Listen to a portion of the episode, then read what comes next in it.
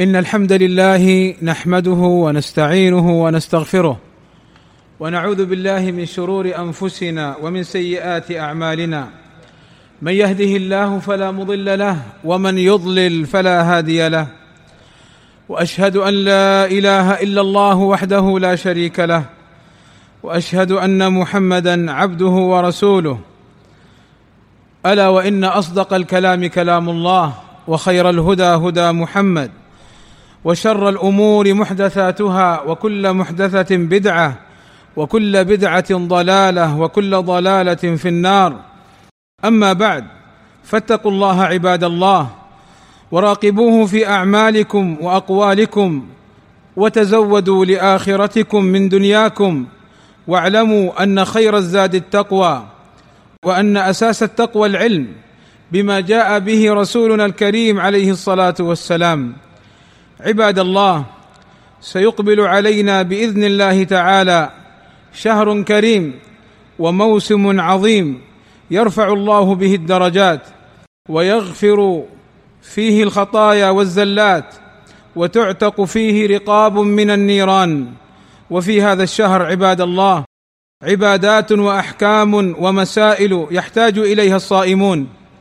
لكن للأسف نجد بعض الناس هدانا الله وإياهم للصواب لا يتعلم هذه الأحكام فيدخل عليه رمضان ويخرج وهو لم يتعلم أحكام دينه وشرع ربه وسنة نبيه عليه الصلاة والسلام. وللأسف الشديد عباد الله هذا الخطأ الكبير والظاهرة الخطيرة من عدم تعلم الناس أحكام الصيام ليس فقط في رمضان بل هي في كل أحكام الدين في العقيدة في الطهارة في الصلاة في الحج في النكاح في الطلاق وغيرها. فنجد كثيرا من الناس يجهلون أحكام دينهم فيخالفونها بدون علم ولو أنهم تعلموها لم يخالفوها. والعجب أننا نرى هؤلاء إذا أراد أحدهم أن يشتري شيئا من متاع الدنيا الزائل. نجده يسأل عنه وعن كيفية استعماله وعلى ما يحتاج إلى صيانة ولا يقبل قول أي أحد بل لا بد أن يكون خبيرا مجربا عندها يطمئن ويرضى قبل أن يشتريه. أما في أمور دينه وأحكام شرعه التي يحتاج إليها فتجده يعمل بلا بصيرة ولا علم ويعمل كما يعمل عامة الناس. والله عز وجل أمرنا أن نسأل أهل العلم إذا جهلنا الحكم. قال عز شأنه فاسألوا أهل الذكر إن كنتم لا تعلمون وأهل الذكر هم أهل العلم.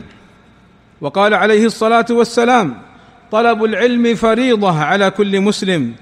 فهذا الحديث العظيم يدلنا على وجوب تعلم أمور ديننا فيما يلزم المسلم في خاصة نفسه.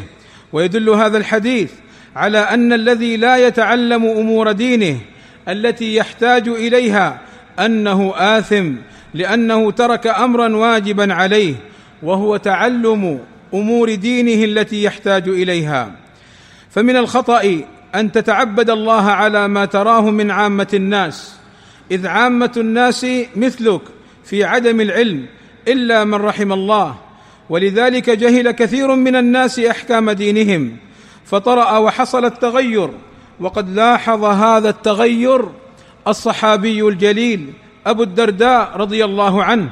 لاحظ التغير والنقص في الصلاة وهي تؤدى خمس مرات في اليوم والليلة كما روت ذلك أم الدرداء حيث قالت دخل علي أبو الدرداء وهو مغضب فقلت ما أغضبك؟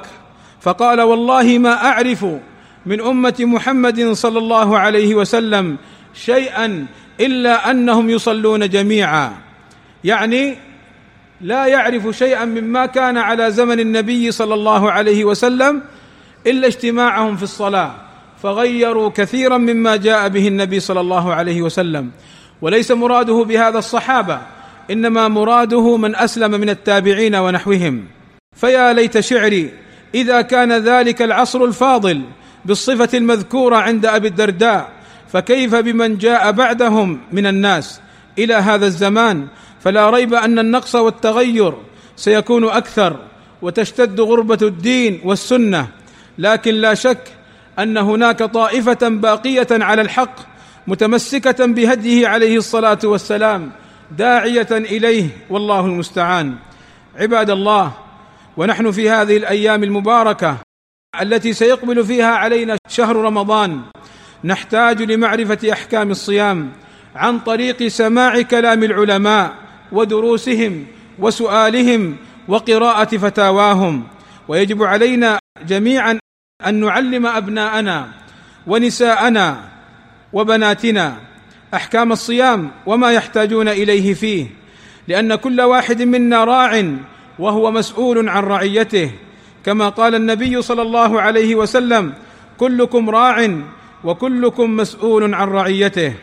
ولنعلم جميعا أن من تعلم علما فعلمه لغيره كان له مثل أجر من عمل به لقوله عليه الصلاة والسلام. من علم علما فله أجر من عمل به لا ينقص من أجر العامل. أيها المسلمون إذا أردنا العزة من الله تبارك وتعالى وأردنا أن نرفع عنا الذل وأن ينصرنا على عدونا فلا بد من العلم بأحكام الدين ولا بد من العمل بهذا العلم. والعلم والعمل بالعلم هو بيت القصيد.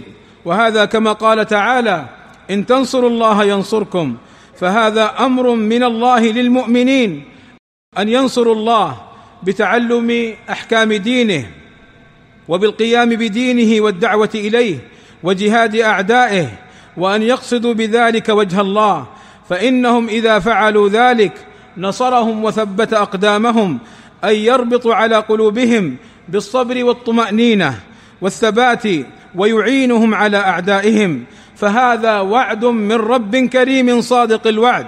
أن الذي ينصره بالأقوال والأفعال سينصره مولاه وييسر له أسباب النصر من الثبات وغيره.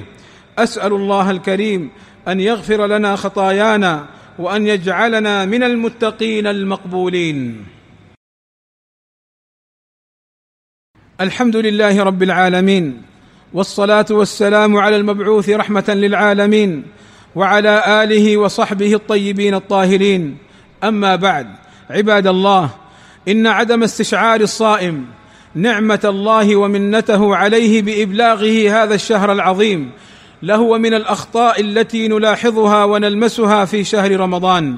فتجد بعضهم يستثقل دخول شهر رمضان ويتضايق منه ويفرح بخروجه والبعض الآخر يدخل عليه رمضان وكأنه لا مكانة له ولا قيمة في نفسه فلا يغتنم أوقاته في الطاعات بل وقته في المباحات إن لم يكن في المحرمات. وهذا الشعور الميت يحرم صاحبه لذة العبادة والنشاط فيها والإكثار منها. إن استشعار الصائم أهمية هذا الشهر له أثر فعال في صيامه وقيامه فلا يفرط فيه ولا يلهو عنه. بل يشتغل ليله ونهاره في طاعة الله ومرضاته لأنه موسم عظيم جعل الله فيه من الخيرات والرحمات ما الله به عليم. وكيف يغفل المؤمن عن هذا الشهر الكريم؟ وكيف يضيع هذه الفرصة العظيمة؟ ولعل السبب في ذلك هو عدم علمه بما جاء في بيان فضله وخصائصه. ففي هذا الشهر العظيم تفتح أبواب الجنة وتغلق أبواب النار وتسلسل وتصفد الشياطين كما أخبر النبي صلى الله عليه وسلم. وأجر صيامه عظيم عند الله فهو إليه ورائحة الصائم أطيب عند الله يوم القيامة من رائحة المسك.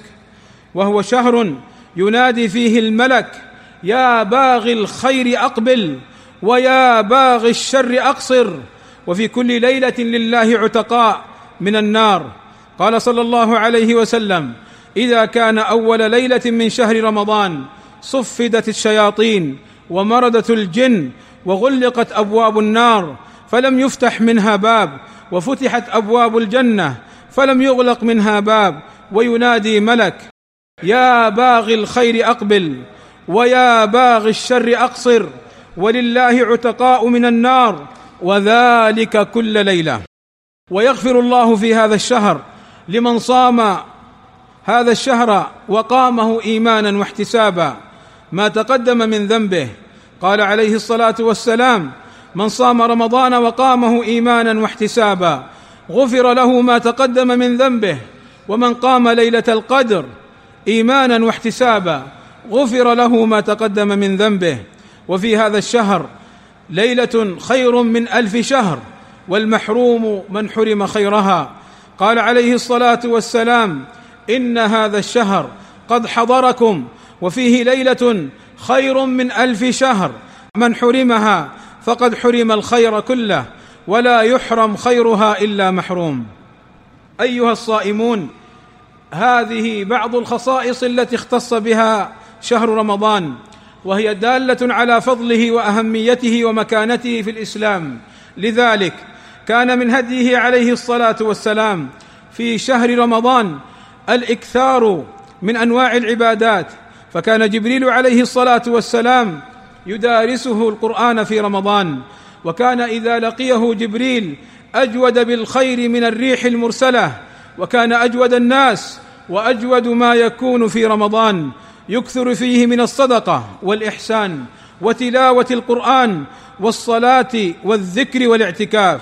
عباد الله إن أهل الفتن إن أهل الفتن والشهوات يزينون للمسلمين والمسلمات في هذا الشهر العظيم الذنوب والمعاصي فتراهم من قبل هذا الشهر يعملون دعايات على مسلسلات وأفلام وبرامج وأمسيات كلها مليئة بالمعاصي والفجور والملهيات. فالله الله في حفظ شهركم هذا عن هذه الأمور وإلا فمن أدركه رمضان ولم يغفر له فقد خسر خسارة عظيمة. قال أبو هريرة رضي الله عنه ارتقى النبي صلى الله عليه وسلم المنبر فقال آمين آمين آمين. فقيل له يا رسول الله ما كنت تصنع هذا؟ فقال عليه الصلاة والسلام قال لي جبريل عليه السلام رغم أنف عبد دخل عليه رمضان فلم يغفر له قل آمين فقلت آمين. ثم قال رغم أنف عبد ذكرت عنده فلم يصل عليك قل آمين فقلت آمين. ثم قال رغم أنف عبد أدرك والديه أو أحدهما فلم يدخل الجنة قل آمين فقلت آمين. أسأل الله أن يبلغنا رمضان وأن يعيننا على صيامه وقيامه واستغلاله في الطاعات وأن يبعدنا عن المعاصي والسيئات وأن يحفظنا من الشبهات شبهات أهل البدع والأهواء. اللهم آتنا في الدنيا حسنة وفي الآخرة حسنة وقنا عذاب النار. اللهم وفق ولي أمرنا لما تحبه وترضاه. اللهم وأعنه على صلاح البلاد والعباد. وارض اللهم عن جميع صحابة رسول الله صلى الله عليه وسلم أبي بكر وعمر وعثمان وعلي وجميع صحابة رسول الله صلى الله عليه وسلم. وصلى الله وسلم على نبينا محمد وعلى آله وصحبه وسلم. والحمد لله رب العالمين.